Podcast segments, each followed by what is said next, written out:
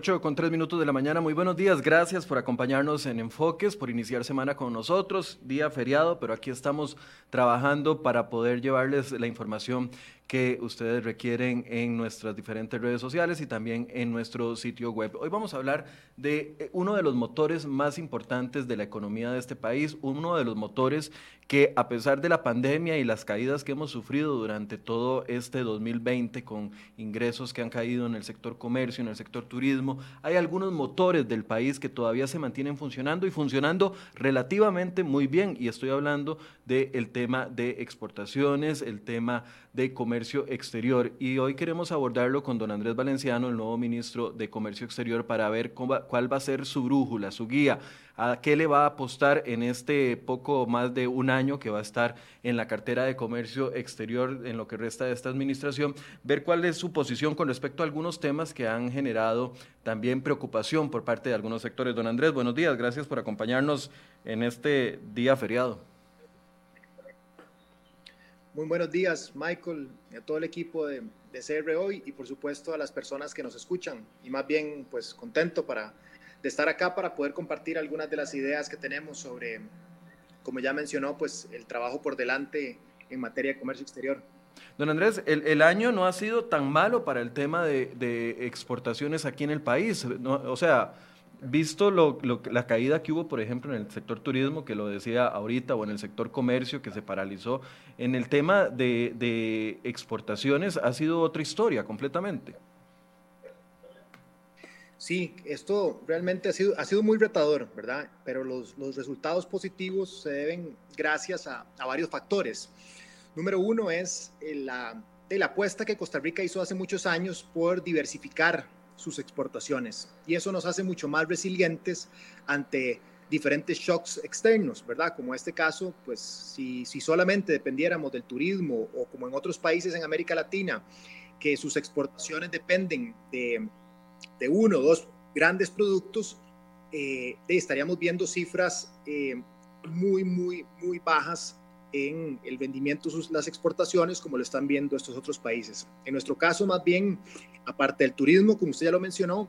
eh, realmente nuestro sector exportador ha tenido resultados impresionantes en medio de esta pandemia. Y por otro lado, la generación de empleo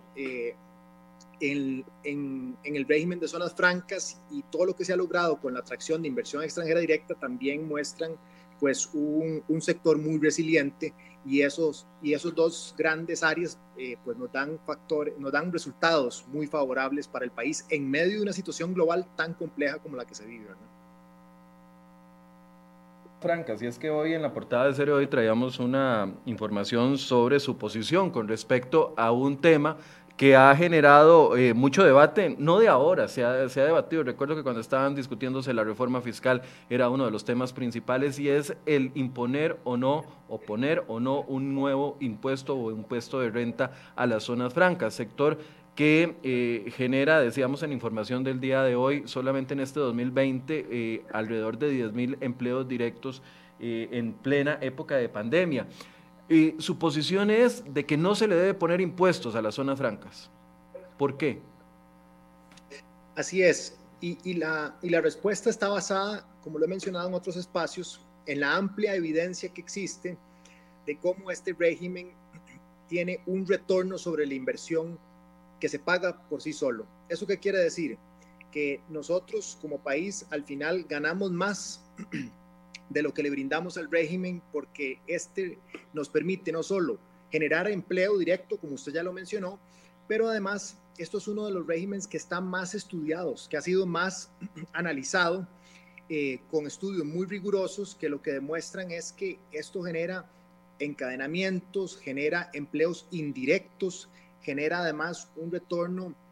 a través de las contribuciones sociales porque eh, el empleo que se genera es empleo de calidad, ¿verdad? Que paga todas las cuotas de la caja, de FODESAF, de Lina y demás. Y por supuesto, también se ha estudiado cómo esto genera un efecto de rame, así es como se le conoce, que es básicamente la transferencia pues, de conocimiento y tecnológica que sucede cuando grandes empresas, eh, como las que se han venido a instalar en el país, pues empiezan a interactuar con el resto del de los sectores productivos. Y eso genera también un beneficio para el país muy, muy valioso porque entre más empresas tengamos eh, de diferentes sectores como, como la industria médica o los eh, servicios compartidos y demás, pues nos permiten también tener esa, esa, ese traslado de conocimiento y tecnología al resto de nuestro aparato productivo, que nos hace también más competitivos. Entonces, la discusión, lo que he dicho en otros espacios y lo repito acá, es que debe darse con estos argumentos técnicos sobre la mesa, ¿verdad? Y también entender cuáles serían las implicaciones de si se decide grabar a las zonas francas en todos estos rubros que he mencionado. Eh, y pues en la ecuación al final lo que resulta es que realmente es un régimen que es de mucho beneficio para el país. En su criterio, o en el criterio del Ministerio de Comercio Exterior, ¿cuáles serían las implicaciones de grabar, de ponerle un impuesto eh, de renta común, como lo tienen las demás empresas, a las zonas francas? Y lo primero es que la mayoría de las empresas, cuando van a hacer un, cuando analizan en qué país eh, van a hacer sus inversiones, o algo muy importante analizar, sus reinversiones. ¿Verdad? ¿Eso qué quiere decir? Que pues eh, las empresas constantemente están viendo pues, cómo crecer y en muchos casos eso significa que empresas que tienen eh, plantas o operaciones físicas en diferentes partes del mundo están constantemente compitiendo los países para ver eh, en dónde se realiza la reinversión. Entonces, ¿qué es lo que sucede? Que estos países hacen un análisis igual de, de largo plazo para entender cuáles son las condiciones que me ofrecen los, cada país para yo poder invertir. Y ahí lo que vemos es que en este momento de la historia, además, la coyuntura particular que vivimos, es que hay una competencia muy fuerte por los países por generar los incentivos adecuados para que las empresas decidan eh, mantenerse en su país o bien traer más inversión. Y ahí en ese sentido es donde cuando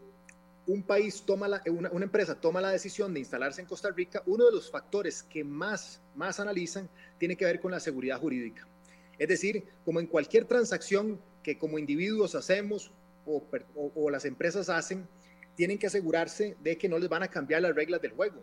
porque esa estabilidad de los que les permite pues hacer sus proyecciones a largo plazo sobre cuál va a ser el retorno de venir a instalarse a Costa Rica. Entonces, como estas empresas pues tienen acuerdos con el país y con, con el régimen de largo plazo, cambiarles esas reglas eh, por decirlo así, a mitad del partido, tendría implicaciones no solo para las, las empresas mismas a las cuales se les está cambiando eh, las condiciones, sino para otras empresas que empiezan a, a, a, poder dudar de si Costa Rica ofrece esa seguridad jurídica que tal vez otros países sí están ofreciendo. Entonces, eso es, eso es un riesgo que existe, ¿verdad? En donde podríamos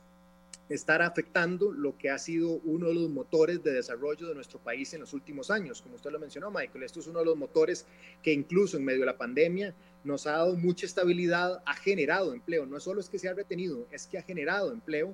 y por supuesto es de vital interés eh, en esta coyuntura que nuestra agenda país sea discutir más bien cómo generamos todavía mejores y más empleos. Y ahí pues el cambiar estas reglas del juego irían en la dirección contraria. Don Andrés, y esa claridad con la que usted está hablando sobre, sobre el punto, eh, es la misma claridad que tiene el gobierno, es la misma línea de gobierno. Porque cuando uno ve a la fracción del Partido Acción Ciudadana, al menos tres diputados específicamente, el, el, único diputado economista que tiene el PAC en la Asamblea Legislativa, que es don Welmer Ramos, a don Mario Castillo, eh, otro diputado del PAC, o, al mismo Luis Ramón Carranza, diputado de San Carlos, de una zona donde claramente exportan un montón de, eh, de, de, productos para fuera del país, pareciera que ellos no tienen esa claridad con respecto a eso y son de hecho de los, de los que han estado más concentrados en el tema de imponerles el impuesto. E, e, esa claridad está en el gobierno eh, o, también está el gobierno pensando un poco como piensan los diputados del PAC. No, e, esto lo he mencionado en otros espacios eh, y lo, reafirmo acá. La línea del Ejecutivo y el compromiso que, asumió el presidente, no solo durante la sino durante su mandato, es esta misma línea, es de no grabar las zonas francas, precisamente por las razones que acabo de explicar. Vamos a ver, vivimos en una, en una democracia en donde siempre es importante estar debatiendo públicamente.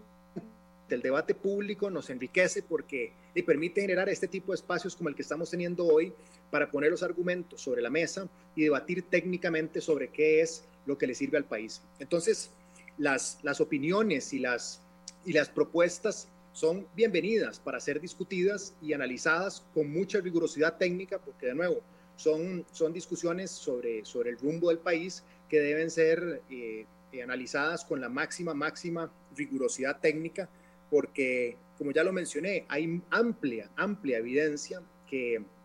que demuestran cómo este régimen pues tiene muchísimos beneficios para el país y por ende eh, queremos seguir manteniéndolo, pero siempre estamos abiertos a tener conversaciones, debates, discusiones sobre cómo podemos incluso mejorarlo. Eso creo que sería la discusión, si esto funciona ¿Cómo hacemos todavía para que esto eh, siga siendo competitivo en un ambiente, como ya mencioné, alrededor del mundo, donde los países cada vez más generan incentivos adicionales para seguir atrayendo inversión y seguir posicionándose eh, como un destino idóneo para la, para la inversión. Ok, pero entonces eh, la posición de gobierno, de, de, al menos del Poder Ejecutivo, es no impuestos a las zonas francas. Por otro lado, la fracción del PAC, tres diputados, y es que es tres de siete, ¿verdad? Estamos hablando del 30%, eh, tres de diez, del 30% de los diputados de la fracción, que son los que son los operadores políticos, por así decirlo, del gobierno en la Asamblea Legislativa, eh, tienen un pensamiento distinto. ¿Ya usted se ha acercado a esos diputados para preguntarles o para explicarles o para darles su posición, sus pros y contras que ve sobre, sobre el tema? ¿O yo sé que apenas está llegando al puesto y tal vez no ha tenido oportunidad? Sí, no, hemos tenido oportunidad también por, la, por lo mismo, la misma agenda legislativa, que ustedes saben que en las últimas semanas han sido igual de temas muy importantes, pero eso lo, tengo en agenda para conversar no solo con ellos, sino con el resto de diputados de las diferentes fracciones. Cuando estuve en el INA, pues mantuve una muy buena relación con diputados de todas las fracciones legislativas para hablar sobre lo que en, ese momento era la importancia del proyecto de la, de la reforma a la ley orgánica de Lina, pero en este caso, con esa misma apertura, es la que quiero mantener una discusión de nuevo, basado en evidencia y en datos, en donde podamos discutir, y, estoy seguro que en una discusión como esa lo que van a surgir son, eh, son es un proceso valioso para el país, pero además eh, podríamos aclarar muchas de las dudas que pueden tener, y con todos los datos y toda la evidencia que existe, estoy seguro que, podemos llegar esto a a, que la gente reconozca lo, valioso que es para el país. Entonces podríamos pensar, don Andrés, que si eh, estos tres diputados del PAC, junto con otros diputados que tengan la misma posición, recuerdo, no voy a decir nombres porque no recuerdo eh, la persona específica, pero creo que alguien del PUSC había estado también impulsando el tema de zonas francas, eh, de impuestos a zonas francas, y me parece que alguien de Nueva República no recuerdo los nombres, pero si estos 5, 6, 7, 10 diputados que piensan de que es necesario ponerle impuesto a las zonas francas presentaron un proyecto de ley, uno pensaría que durante los ocho meses que la agenda depende 100% del Ejecutivo, al menos no avanzaría en, ese periodo. Si el gobierno tiene claro esa posición. Sí, y no solo el, gobierno, el, el, Ejecutivo, como ya mencioné, yo creo que estos datos y esta evidencia que se ha ido construyendo, no solo ahora durante la pandemia, que, que fue como también se reafirma esto, pero digamos, durante los últimos años, yo creo que en términos generales la gente entiende cómo esto es de gran beneficio para el país. Y que en un momento como este, en donde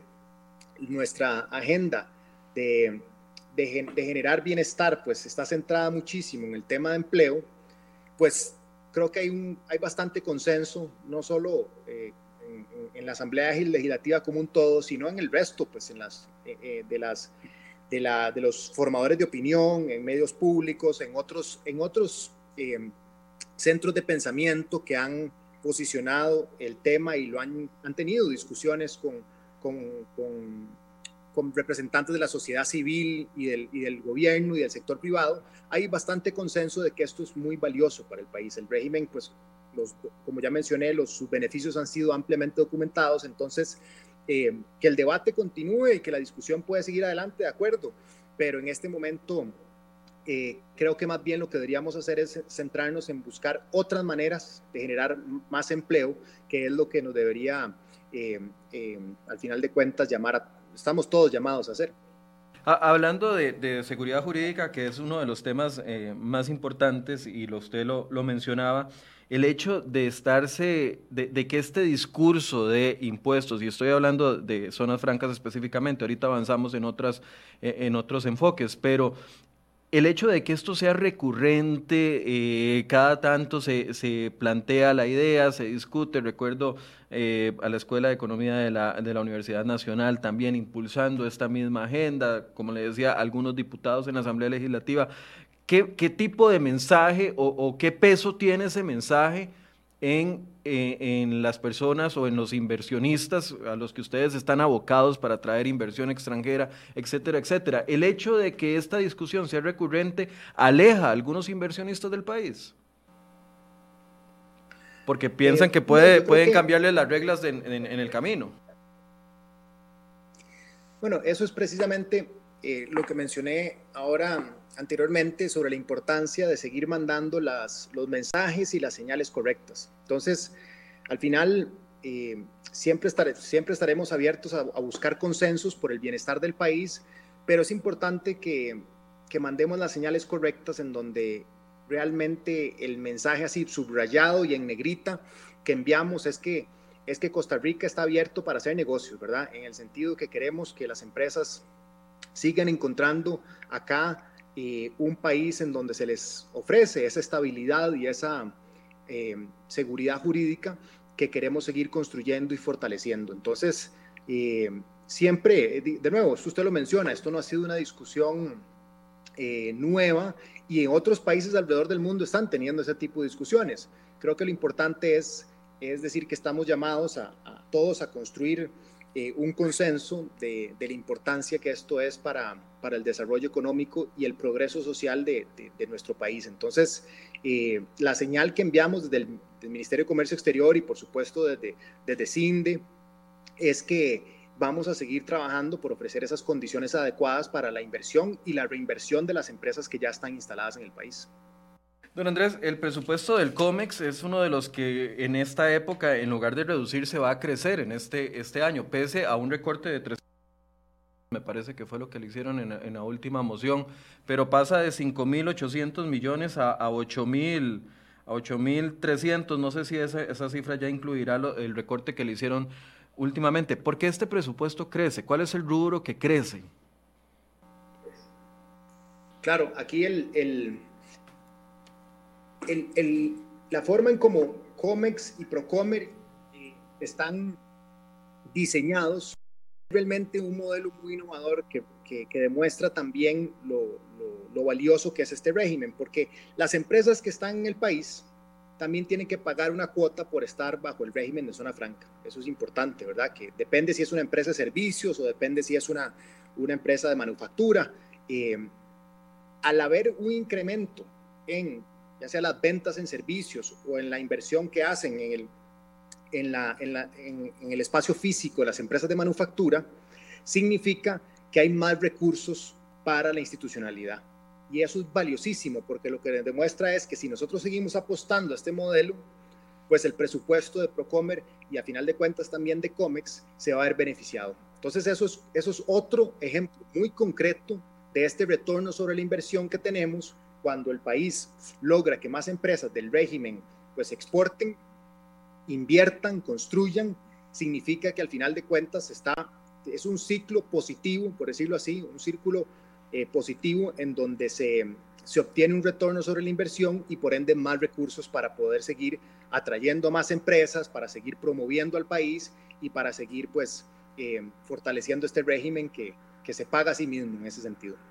Entonces el crecimiento del, presupuesto no se debe a, una situación financiera que están previendo con lo del tema del aguacate, porque en la discusión que se dio en la, Comisión de Asuntos Hacendarios decían que eh, COMEX va a tener que asumir la, torta que se jaló el Ministerio de Agricultura con el tema del aguacate. Y sabemos de que el litigio está a pocos días de poder resolverse y sabemos de que muy probablemente como país perdamos por haber hecho eh, esta medida proteccionista al aguacate. ¿El presupuesto no crece en, una importante cantidad para enfrentar este litigio? Bueno, lo importante es que todos los años COMEX tiene que hacer una formulación presupuestaria basado con un grado de incertidumbre porque puede ser que muchos de estos procesos, eh, procesos que, llevan eh, el ministerio, el ejemplo es, uno del aguacate, pues no se sabe si eso se va a resolver en este año o el próximo año, ¿verdad? estando ya también a, final de año. ¿Qué quiere decir eso? Que sí, claro, todos los años COMEX tiene que elaborar eh, una línea presupuestaria de un colchón, por decirlo de esa forma, por si acaso tiene que llegar este tipo de procesos en donde pues es un, es un proceso a veces entre un inversionista privado y el Estado o Estado y Estado, ¿verdad? Que son el tipo de disputas en que, en que el comercio exterior, pues, eh, eventualmente eh, llevan a tener ciertas discusiones sobre eh, materias arancelarias o medidas de salvaguarda y demás. Entonces, en el ejercicio presupuestario sí se contemplan, ¿verdad? esos rubros. De nuevo, al igual que en años pasados se ha tenido que, jugar con un, grado de incertidumbre sobre cuáles van a ser los posibles em, em, eh, procesos judiciales como este que se están llevando, pues en este caso, pues COMEX también tuvo que incluir un rubro para asegurar que tuviéramos los recursos para seguir adelante con esto.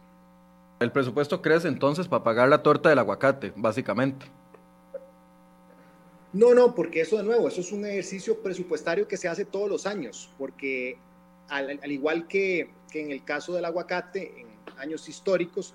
COMEX no puede no presupuestar eso en caso de que suceda algo, aunque no se tenga en el radar en ese momento, porque de nuevo es un proceso que el país tiene que enfrentar en caso de que se dé. Igual en la otra forma, si alguien, algún otro país, por ejemplo, emite una medida de salvaguarda y Costa Rica no está de acuerdo con la compensación que se ofrece al país, nosotros podemos empezar un proceso, ¿verdad? Eh, ya sea dentro del marco de los acuerdos bilaterales que tenemos con otros países o con la OMC, pero el punto es que nosotros igual tenemos que presupuestar eso en caso de que algún otro país eh, decida pues emitir algún tipo de medida de, salvaguarda o alguna disputa por un tema eh, comercial. Entonces, el presupuesto constantemente tiene que incluir esos rubros. Eso, eso es parte del, día a día de COMEX. ¿Cuánto tienen guardado, don Andrés, para, para solventar esta situación del aguacate? ¿Cuánto nos va a costar esto? ¿Tienen proyectado un costo? No, no, porque en este momento, una cifra exacta no, porque de nuevo el, proceso está en una etapa en donde, en donde no nos podemos referir eh, hasta no tener pues el, resultado del mismo. Ahí por supuesto que en esta situación, al igual que en el resto de, otras disputas que podemos tener eh, a nivel internacional, pues trabajamos para, llegar, para llevarla a, un, buen resultado, pero en este momento no nos podemos referir en el caso eh, porque sería interferir con el mismo y eso es, eso es algo que, no podemos realizar. Sí, pero, pero, ok, ¿cuánto tenemos presupuestado? ¿5 millones de dólares? ¿2 millones de dólares? ¿10 millones de dólares? No, en realidad, como mencioné, es, es una cifra global porque este no es el único tema que tenemos eh, sobre la mesa. Al igual que en este caso, pues estamos, ustedes saben, discutiendo o dialogando en este momento con, con, con Panamá en el caso contrario, porque en este momento nosotros pues exportamos leche y productos cárnicos a Panamá y no se ha reanudado un permiso que requieren las plantas productoras en Costa Rica de parte de las autoridades panameñas. Entonces, para ese tipo de situaciones, al igual que para el tema del aguacate, pues tenemos montos que igual, si fuera a ser el caso, em, nosotros tenemos que estar constantemente eh, actualizándolo por si acaso necesitamos más recursos para llevar adelante estos procesos. Ok, y no, y no recuerda cuánto es el monto, para tener el monto global por lo menos. No, no, pero se lo puedo conseguir con mucho gusto cuál es el monto global que tenemos. ok. Don Andrés, eh, usted es la cara, digamos, de negociación hacia afuera. y es la primera cara, me imagino que verán los, las personas que están interesadas en invertir o quienes tienen negocios en, en, el país que son personas del extranjero. ¿Cómo va a sortear? ¿Cuál va a ser su estrategia? Porque le preguntaba por el aguacate, pero esa es solo la punta del iceberg en el tema de conflictividad con otros países. Ahorita tenemos abierto el tema de México con el aguacate, de Panamá con la leche, que eh, no es responsabilidad de nosotros, sino es una decisión de ellos, pero en retorno a algunas acciones de nosotros, pero además se abren eh, los otros frentes que tenemos, los otros flancos, que es el tema del arroz, que ya está eh, negociado, por así decirse, llegamos a un acuerdo con los países que teníamos problemas, Argentina y Uruguay, pero además recientemente la, la, ministra de, de, Economía se separa de un criterio técnico y decide ponerle una salvaguarda al azúcar de Canadá y de Brasil, y eso nos mete además en, otra, en otro problema. Eh, que eventualmente puede escalar a las mismas instancias a la que ha llegado el, el aguacate. Yo sé que esto es muy político y que claramente el ministro de Comex, recién llegado al ministerio, no querrá ponerse a pelear ni con la ministra de Economía ni con el ministro de Agricultura, pero es que su papel es complicado porque usted va a tener que luchar contra las fuerzas internas de, su propio, de sus propios compañeros para, para sortear esta situación. La medida del azúcar es, una, es, es injustificada al 100%. Al 100%. ¿Cómo analiza usted estos temas de aperturas, de de, conflictividad con otros países debido a decisiones políticas. Claro, bueno, en este, en este caso la situación de, del azúcar es una situación distinta a la del aguacate y distinta a la del arroz, en, el momento en donde está en el proceso. Eh, justamente en este momento se está, estamos en un espacio de diálogo con tanto Brasil como Canadá, para entender, porque ellos lo que hicieron fue levantar la mano, a decir, bueno, queremos, queremos discutir con Costa Rica para entender cuáles van a ser las posibles eh, medidas de compensación sobre la medida de salvaguarda. Y entonces en este momento estamos dialogando con ellos eh, para poder llevar esto a un, a un, buen puerto. Entendemos que estas, este tipo de discusiones se tienen que dar contemplando eh, muchas variables. Uno, por supuesto, es defender los intereses nacionales, los intereses de Costa Rica. Pero cuando digo defender los intereses nacionales, es defender los intereses de nuestros productores, pero también de nuestros consumidores, ¿verdad? Porque eh, esto de una u otra forma, pues todos, todos eh, se ven impactados por las decisiones. Entonces, a la hora de definir, pues, el debate, pues tenemos que contemplar los factores de interés nacional y también entender cuáles son las condiciones o, las necesidades que, que, estos otros países traen a la mesa para poder llegar a llevar esto a un, a un buen puerto. Y por supuesto, para hacer eso, tenemos que trabajar de manera muy coordinada y articulada, tanto con eh, el Ministerio de Economía, Industria y Comercio, con el Ministerio de Agricultura y Ganadería, eh, porque como ya usted lo mencionó, pues eh, el ente se encarga de las medidas de salvaguarda, es el MAKE, y las medidas de compensación, el MAG. Entonces, claro que tenemos que, trabajar de manera muy cercana con ellos para poder llevar estas discusiones con, con Brasil y Canadá pues a, a, un buen puerto. Al final lo que queremos de nuevo es que aquí en adelante la, la posición del Ministerio de, de Comercio Exterior en estos temas es seguir brindando todos los insumos técnicos sobre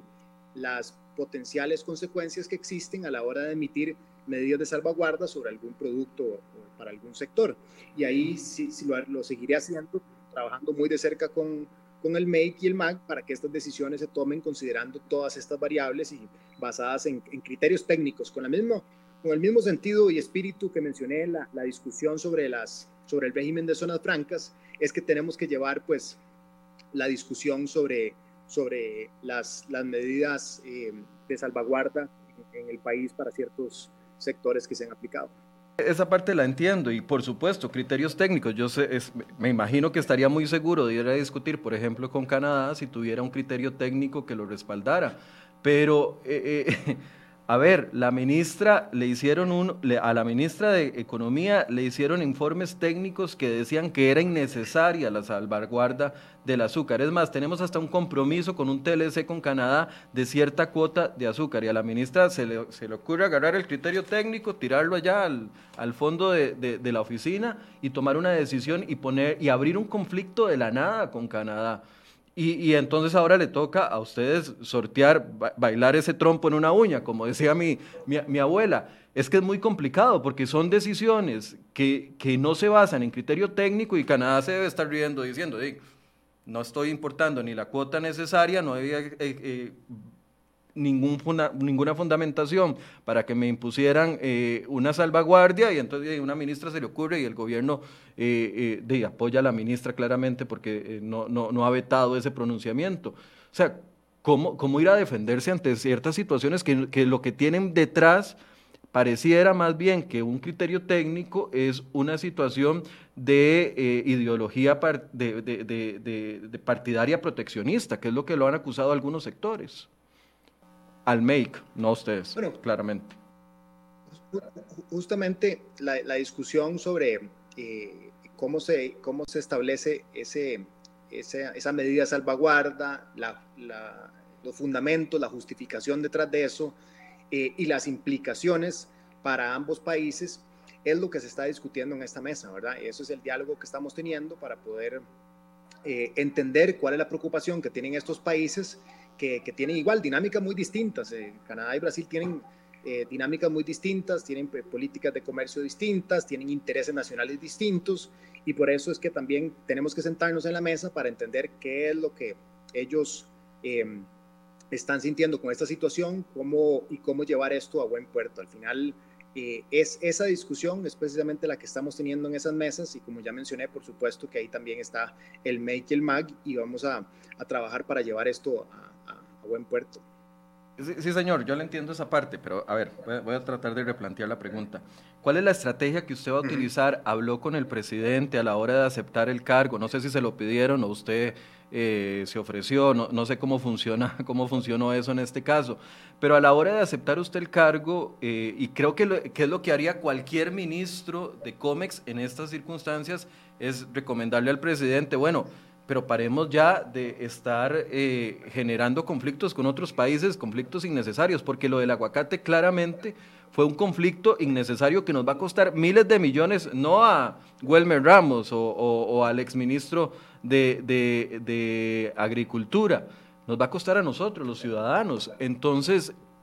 ya usted habló con el presidente, ¿hay algún tipo de acercamiento, un cambio de estrategia? Porque, a ver, tenemos dos ministerios que están generando conflictos y además nos están saliendo carísimos en eh, eh, esos conflictos. Eh, ah, ¿Por ahí va su estrategia o, no? No, mi, compromiso al asumir el Ministerio de Comercio Exterior fue, como ya lo mencioné con el, con el de zonas francas, es que en adelante vamos a de mi parte, pues ahora yo estando en el Ministerio de Comercio Exterior, es pues asegurar que todas las decisiones que se tomen, pues también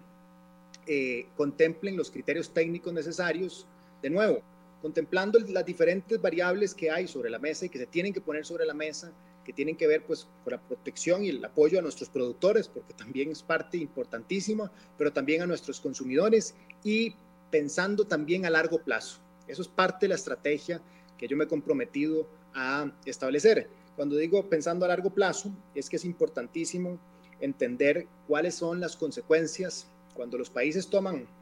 decisiones sobre emitir una medida de salvaguarda, más allá de, de ese producto o esa industria, ¿verdad?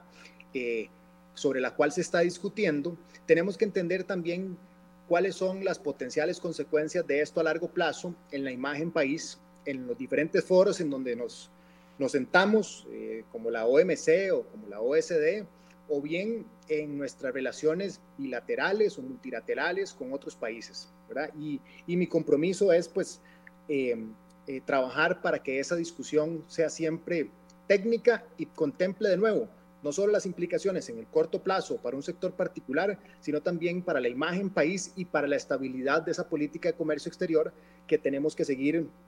posicionando a Costa Rica como un país pues que, que trabaja pues eh, buscando el bienestar de sus ciudadanos, por supuesto, pero también con la, con la apertura comercial que siempre nos ha caracterizado. Ese, es mi compromiso y eso es a lo que a lo que vamos a seguir trabajando desde comienzo. ¿Cree usted conveniente, don Andrés, seguir abriendo flancos de, de, conflictividad con otros países por temas innecesarios? Y es que, perdón que insista en el tema del azúcar, y es que sigo esperando a que la ministra del MEC quiera darnos una entrevista con respecto a este tema, pero no había, no hay ni, una, ni un solo respaldo técnico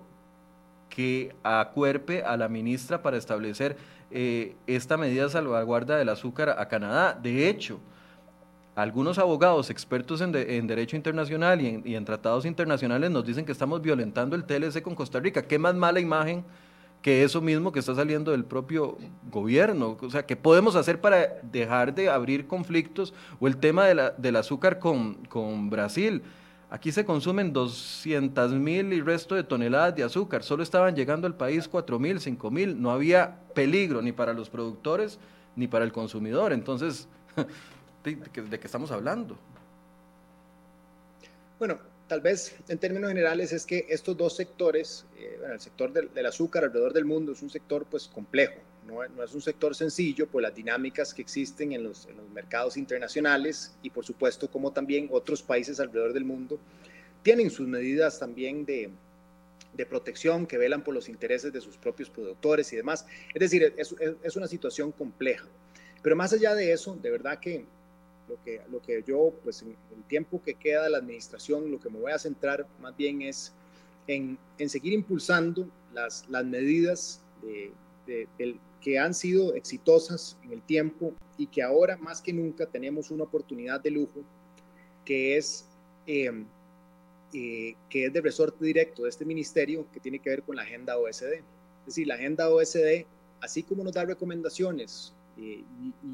y, buenas prácticas en política pública para educación, para salud, para inversión en infraestructura, en política monetaria, en política fiscal y demás, también nos dan buenas recomendaciones y una hoja de ruta a seguir país em, en materia de, competencia, en materia de apertura comercial y en materia eh, pues de, de política de comercio exterior en general.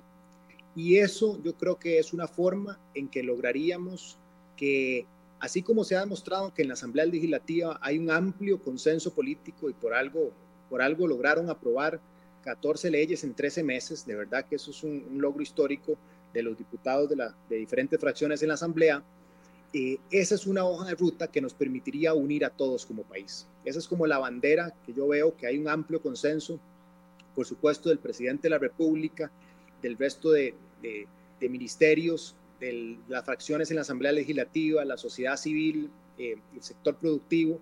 de tomar esta bandera de la OSD y que eso sea lo que nos una, esa hoja de ruta eh, que podamos implementar y que, porque al final las recomendaciones que nos han hecho los diferentes comités que tuvimos que, aprobar para llegar a este punto, realmente eh, son, son políticas públicas que se traducen en, mejor, en que van a mejorar la vida de los costarricenses y con ese llamado estoy seguro que todos podemos coincidir que eso es el norte, eso es, eso es por lo que estamos acá trabajando. Entonces, eh, esta sombrilla, que es mucho más amplia, más allá de la, disputa de ciertos sectores, es una que nos va a permitir eh, alinearnos todos en la institucionalidad, pero también alinearnos con una agenda que, que, que impacta directamente a los sectores productivos y a la sociedad civil de manera muy positiva. Entonces, Creo que esa es la estrategia, esa es la hoja de ruta y con, esa, con, esa, con ese gran consenso político que hay alrededor de este tema de la OSD es con el cual estoy seguro vamos a poder tener consensos y poder alinearnos y poder transmitir eso a, a otros países y al mundo entero, de que Costa Rica pues es consecuente con el ingreso o el proceso de adhesión a la OSD y que a partir de eso estamos dispuestos a hacer las mejoras en nuestra institucionalidad, también tienen que ver con la política de apertura comercial para seguir siendo pues miembro de la organización y que todo eso se traduzca en, en, buenas cosas para las personas costarricenses. Bueno, hablando de la OCDE y esa gran sombrilla, eh, una de las recomendaciones es abrir el mercado del azúcar, el mercado del arroz y el mercado del café. Esa agenda, eso está dentro de sus prioridades entonces, porque es una recomendación de la OCDE. Bueno, precisamente es que esa sea, digamos, el, punto de inicial para tener esa discusión país. que es importante entender por qué es que la OSD lo recomienda, cuáles son, cuáles son las implicaciones de esas recomendaciones, pero yo creo que todas las personas que usted ha entrevistado acá en el programa durante, durante yo diría casi los últimos dos años, Michael, usted me corrige, han hablado de, la importancia de este proceso de ingreso a la OSD. Bueno, ahora es, ahora es importante que si, que si estamos todos comprometidos con eso, pues que lo llevemos a la práctica, adoptando las, las, las buenas, buenas prácticas y las recomendaciones que nos dan sobre cómo ser más competitivos, más inclusivos y más sostenibles. Y, y eso pues debería ser un, un, es un punto de partida para la discusión que yo creo que, que comienza de manera muy potable a, unirnos y a, ponernos a trabajar por una agenda como un país, que es lo que necesitamos. Eh, vamos a ver, voy a plantear esta pregunta. ¿Qué tan fácil o complicado puede ser para usted asumir este ministerio? Yo le hablaba antes de que comenzara la conversación de que históricamente los ministros de Comercio Exterior, eh, recordando a algunos de ellos, desde doña Dialá, que recientemente salió del ministerio, eh, doña, la esposa de Francisco Chacón, se me olvidó, qué pena, doña, no me acordé, Anabel, Anabel González, eh, don Alberto Trejo, si uno se va en el histórico, los ministros de Comercio Exterior tienen que ser de no de una ideología, pero, pero sí muy abiertos, porque su trabajo es el comercio exterior, no pueden ser proteccionistas. ¿Cómo va a hacer usted esta, esta tarea perteneciendo a un gobierno que es tan proteccionista? Y no hablo solo, y, hablo de los ejemplos que ya hemos colocado, la, eh, la, fracción del PAC en su, en su ADN, aunque yo sé que usted no pertenecía, o, creo que no pertenecía al PAC antes de asumir la, la cartera de Lina, pero ha sido una fracción que ideológicamente es proteccionista. No, no es que, no estoy diciendo nada ni que sea bueno ni que sea malo, es que dentro de su pensamiento están inclinados hacia lo interno. ¿Cómo va a hacer usted para sortear ese puesto eh, y lograr ser exitoso sabiendo de que la ideología central del partido es más tirada al proteccionismo? Y no hablemos de, no, no, no hablemos de suposiciones, veamos, aguacate, arroz, azúcar, eh, zonas francas, o sea, todo va enfocado a, proteccionismo. ¿Cómo va a sortear usted ese puesto en esas condiciones? Bueno, de, la misma forma como lo han hecho todos los ministros y las ministras que, que han estado antes en este ministerio, número uno es que si nos podemos hacer un análisis histórico, vemos que la política de comercio exterior realmente ha sido una de las políticas más estables que ha tenido nuestro país. Y eso en parte se debe a la, continuidad que han dado los ministros y las ministras que han estado en este cargo, pero muchísimo se debe al equipo técnico de muy alto nivel que hay en COMEX, que hay en Procomer, que hay en CINDE, que le han dado esa estabilidad. Entonces, eh, estoy llegando a un ministerio que tiene un equipo muy comprometido, eh, muy, muy profesional, de muy alto nivel técnico, que, que va a poder seguir eh, liderando y poder seguir empujando esta, esta agenda. Ahora, el, el, compromiso que yo tengo y el que he asumido es de seguir con esta, con esta misma agenda, porque de nuevo, este es el modelo de desarrollo el que Costa Rica le exportó, eh, le, le apostó, perdón, hace muchísimos años, en donde estaba en el centro de esto el reconocer que los países pequeños como Costa Rica, que tienen un mercado interno pequeño, todos los países pequeños como Costa Rica que se han logrado desarrollar lo han hecho mediante la apertura a los mercados globales, la necesidad de estar conectados eh, del intercambio de bienes y servicios en un mundo cada vez más globalizado. Ese, ese es el norte y esa es la premisa con la cual pues se ha trabajado desde COMEX que ha permitido que indistintamente de diferentes pronunciamientos que se hayan dado en las últimas dos, tres décadas sobre de, otros ministerios o otras posiciones eh, políticas, eh,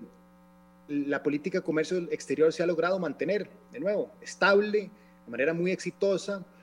Eh, Costa Rica es un país que además ha tenido un desempeño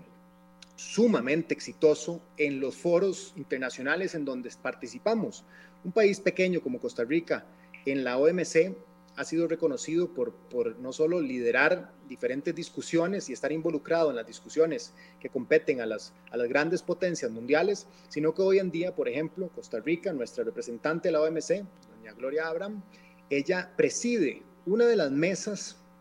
de mayor importancia de toda la OMC, que es la mesa de agricultura. Ese es, le dicen que es casi el tercer, el tercer puesto más alto de toda la OMC, después de la directora general y la subdirectora, es, es, es esa mesa. ¿Y por qué menciono ese ejemplo? Porque eso habla, de nuevo, con la estabilidad y la resiliencia de nuestro sector, de los equipos técnicos y de esa misma línea que se ha mantenido durante tantos años que ha permitido hacer a Costa Rica un ejemplo, un ejemplo de cómo un país pequeño puede eh, ser un modelo eh, de apertura comercial, que esa apertura comercial se traduzca en desarrollo y en bienestar para las personas. Esa es la línea que, la diferencia a seguir. La, diferencia, don Andrés, es que los anteriores ministros de, de, comercio interior, eh, de comercio exterior, no tenían nadie dentro de su propio eh, grupo de compañeros que le estuviera metiendo piedras en el zapato. Y me refiero a este tipo de situaciones, conflictos innecesarios con, con Canadá o con Brasil, eh, solo para beneficiar a un grupito aquí muy poderoso de, de azucareros, por ejemplo. O sea, no, no existían, eh, es más, uno de esos ministros nos llevó al tema del tratado, tratado de libre comercio con Estados Unidos, etcétera, etcétera. A, a eso es lo que me refiero, que me, estoy poniendo en sus zapatos y qué complicado, porque si tengo una ministra de Economía que va a seguir haciendo lo que ha venido haciendo y un ministro de Agricultura que sigue haciendo lo que, lo que ha venido haciendo, eh, son ejemplos claros de que su trabajo no va a ser fácil. No, pero yo, creo yo creo igual, eh, más si nos remontamos de nuevo a la historia, que la diversidad de pensamiento y de posiciones dentro de un gabinete o dentro de las fracciones de la Asamblea Legislativa eh, no siempre ha sido homogéneo, es decir, siempre han habido eh, discusiones importantes y debates técnicos y políticos alrededor de diferentes temas.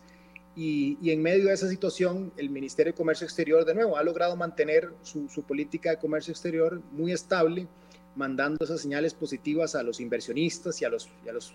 y a los exportadores costarricenses de que vamos apoyándolos a que lleven sus bienes, sus servicios a más destinos mejorando nuestra plataforma comercial, que eso es un compromiso que también tenemos de, asegurar que se renegocian los tratados que, tal vez ya tienen muchos años de estar en vigencia y que es necesario actualizarlos para que reflejen las condiciones actuales del comercio internacional y por supuesto seguir buscando nuevos destinos para nuestros, para nuestros exportadores. Es decir, eh, ese compromiso desde COMEX junto con el equipo técnico, como ya mencioné, es, muy sólido y nos va a permitir seguir posicionando em, esta agenda, que además estoy seguro, como ya mencioné, que esta vez tenemos una coyuntura particular, que es em, la etapa en cuanto al proceso de la OSD. Si, si, bien este proceso se inició hace muchísimos años y de nuevo se logró mantener durante tantos tiempos este proceso para llegar ahora a estar a, a las puertas ya de la adhesión a la, a la OSD, eso, eso habla del proceso y de la estabilidad que yo he estado mencionando, indistintamente del partido político que estuvo, esta agenda se continúa avanzando. Y ahí, pues, con esa misma tenacidad con que se ha llevado este proceso, es que hay un compromiso, de nuevo, de la institucionalidad, de nuestros ministros, de nuestras ministras, del presidente de la República, de, tomar esta bandera de la OSD y llevarla adelante como, como un ejemplo de una hoja ruta país que nos va a hacer más competitivos, más productivos y que nos va a poder seguir eh, ayudando a, que la política de comercio exterior sea una herramienta de desarrollo para, para todos y para todas. Entonces, eh, y esto es parte de, la, de, lo que es también trabajar en una, en una democracia en donde buscamos consensos, buscamos tomar decisiones que, que favorezcan pues, a la mayoría de los costarricenses. COMEX nos puede garantizar de que no se está violentando el Tratado de Libre Comercio con, con Canadá. Bueno, eso es, eso es precisamente una de las, de las discusiones que se están teniendo, porque Canadá pues levantó la mano y señaló que tenía ciertas preguntas, ciertas consultas y que quería también presentarnos eh, la posición de ellos ante, ante la decisión que, que Costa Rica había tomado. Entonces, estamos en el proceso de diálogo, esto esperamos que, que se logre resolver en estas instancias en donde podamos llegar a un acuerdo que, que, contemple las, las preocupaciones que ellos tienen y también las preocupaciones de, de, nuestro lado para así llevarlo a un buen puerto, pero es parte de las discusiones que estamos teniendo nos diría en algún momento. O sea, creo que el COMEX es el primer llamado a decir, si se está violentando un tratado de libre comercio, levantar la mano y decir, perdón, por más que lo haya tomado doña Victoria o don Carlos o, quien sea que mande ahí, eh, no, no, podemos no podemos tomar esta medida porque estamos violentando un tratado de libre comercio. Eh, en el momento que logremos pues terminar estas conversaciones, pues seremos los, los primeros en, en pronunciarnos eh, de nuevo, estos son, son temas muy técnicos, muy especializados, que necesitamos contemplar también los argumentos que, Canadá en este momento está presentando para, para, para, para, poder pronunciarnos más explícitamente sobre cuáles son las implicaciones de la medida de salvaguarda, en este caso directamente con, con, con Canadá. Entonces, por supuesto que teniendo ya el resultado de esa discusión y el análisis completo, nos pronunciaremos al, al respecto, sin duda. Eh, yo creo que es la primera vez que tenemos a un eh, ministro de Comercio Exterior que viene de, directamente de, un, de la alta gerencia o del, más alto cargo en el INA y hablábamos de que esos dos eh, combinaciones podrían complementarse de manera muy positiva generando, no sé, alguna estrategia para que las personas que eh, se están capacitando en el INA eventualmente tengan empleos de mayor calidad con proyección al extranjero. ¿Cómo se va a hacer eso? ¿Hay algún acuerdo, convenio? Eh, su, su, posición va a facilitar eso? Claro, uno de los temas durante los últimos dos años, cuando yo estuve en el INA, apenas llegamos en el 2018, lanzamos un nuevo plan estratégico institucional. Y en ese plan estratégico institucional habían seis grandes objetivos. Uno de esos era la formación de talento para el régimen de zonas francas. ¿Y por qué lo hicimos tan explícito? Porque sabíamos que estas, las empresas que se ubican en estas, en estas zonas francas, pues requieren de talento, en muchos casos, muy especializado. Reconociendo también que hoy en día las empresas alrededor del mundo, de nuevo, uno de los, de los factores que más pesan a la hora de decidir de dónde invertir tiene que ver con el talento humano. Cada vez hay más competencia por, por, por talento humano especializado, técnico, y en ese sentido, la, ley que se planteó de reforma al INA lo que va a permitir es que la institución sea mucho más flexible, mucho más dinámica, que permita también contratar a, a, profesores por horas, por lecciones, por proyectos, según las necesidades de las empresas. Y que el proyecto de ley también contempla que si el INA no puede responder a alguna demanda de alguna empresa o algún sector productivo, pueda becar a los estudiantes en otros centros de formación, ya sean públicos o privados, que tengan esa oferta. Que son, y el, proyecto de ley contempla otras variables que van a hacer la institución mucho más robusta y mucho más flexible, pero ¿por qué es tan importante esa articulación? Porque de nuevo, las empresas, lo que nos han dicho en el país es, si ustedes los forman, nosotros los contratamos, porque hay un faltante de personal técnico en diferentes áreas de muy alta demanda, como lo es ciberseguridad, el manejo de, eh, computación en la nube, eh, temas asociados a programación. Hay un gran faltante a nivel global. Entonces, si Costa Rica logra formar estos técnicos, van a conseguir empleo. Entonces, esto, en términos generales, lo que estaríamos haciendo es que la política de comercio exterior se conecte con nuestras políticas activas del mercado laboral. Y en gran medida eso tiene que ver con el INA por supuesto que tenemos que articular con otras instituciones como el Ministerio de Trabajo, como el Ministerio de Educación Pública y demás, pero esa conexión entre la política de comercio exterior y las políticas de mercado laboral es una, es una de las grandes oportunidades que tenemos para que nuestros motores de desarrollo, como, como ya lo hemos venido discutiendo, que son pues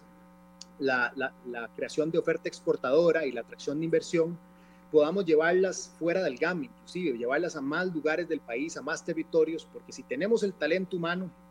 estaríamos resolviendo uno de los grandes retos que necesitan las empresas eh, para venir a instalarse al país. Entonces la coordinación entre el INA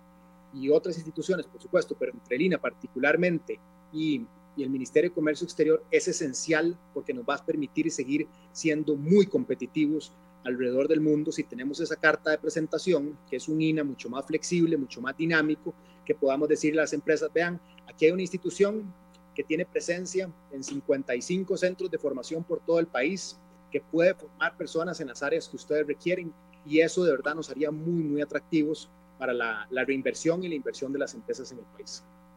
Don Andrés, ¿alguna otra prioridad que tenga como jerarca del Ministerio de Comercio Exterior que quiera compartirnos? Sí, pues mencionar, ya conversamos sobre el régimen de zonas francas, la agenda OSD, por supuesto, eh, el otro gran tema que tenemos que trabajar y seguir apoyando es la creación de, nueva oferta exportadora eh, y eso pasa mucho por trabajar de la mano con Procomer, con el INA también y otros para, para asegurar que, que se siguen eh, las pequeñas y medianas empresas de nuestro país siguen desarrollando el conocimiento, que tienen acceso a la inteligencia de mercado, que entienden cuáles son los procesos productivos que les va a permitir ser eh, mucho más eficientes, cuáles son el tipo de certificaciones que se requieren para exportar. Es decir, generar esa, esa tubería, ¿verdad?, de nuevas empresas con capacidad exportadora va a ser fundamental para seguir teniendo una diversidad de nuestras exportaciones que nos haga resilientes ante diferentes retos, pero al mismo tiempo que nos permitan también llevar desarrollo a otras zonas eh, fuera del gran área metropolitana y que, y que toda esta esta estrategia muy, muy coordinada de atracción de inversión y de promoción de las exportaciones permita generar empleo. Ese es el gran objetivo, generar empleo y empleo quiero decir inclusivo, porque necesitamos que todo esto también nos ayude a que más mujeres se inserten en la fuerza laboral, a que más mujeres eh, exporten, a que más mujeres pues se formen en las áreas de alta demanda para que así también puedan conseguir trabajo en estos sectores sumamente dinámicos parte del, reto que tenemos con el desempleo en el país es, seguir brindando oportunidades a las mujeres y vamos a tener pues que seguir trabajando en, esa línea y pues con una muy amplia convicción mía para, para hacerlo. Y que ese sea el, llamado pues por el próximo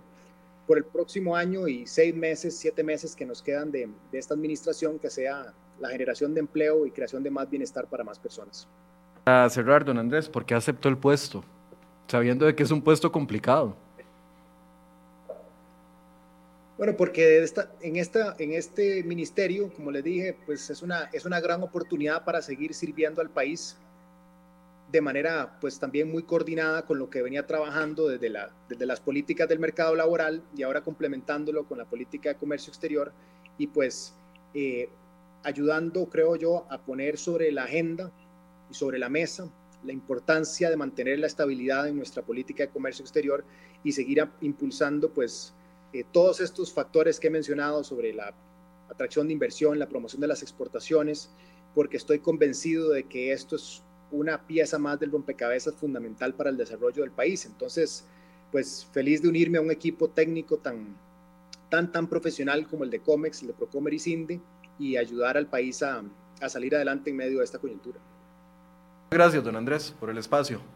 Apenas tiene, ¿qué? dos, semanas. Apenas tiene dos semanas ahí. No, no he mañana cumplo la primera semana. En seis meses lo invitamos para hablar de los mismos temas, a ver cómo han avanzado las situaciones. Porque también, también entendemos de que apenas se está adaptando al, al, al puesto. No, pero muchas gracias. Es, un ejercicio valioso la rendición de cuentas y aquí estaremos en seis meses. Bien, muchísimas gracias Andrés Valenciano, expresidente del INA, que ahora eh, pasa a ser ministro de Comercio Exterior. Eh, vamos a ver cómo nos va en esta etapa. Definitivamente hay muchos sectores muy preocupados por la gran cantidad de conflictos que estamos generando desde el mismo Poder Ejecutivo, desde el mismo Ministerio de Economía y desde el mismo Ministerio de Agricultura. Don Andrés tendrá una labor muy complicada que va a ser enfrentarse, si es que tiene que enfrentarse y si es que tendrá el permiso del presidente para enfrentarse a sus propios compañeros de gabinete para ver si se logra llevar a buen puerto este montón de conflictos con Argentina, con Uruguay, con México, con Canadá y ahora con Brasil. Esa, esa conflictividad nos cuesta plata y la pagamos usted y yo. Así que ojalá que de algún momento podamos tener respuestas claras al respecto. Muchas gracias por su compañía. Mañana vamos a hablar de convenciones colectivas. Los esperamos a las 8 de la mañana.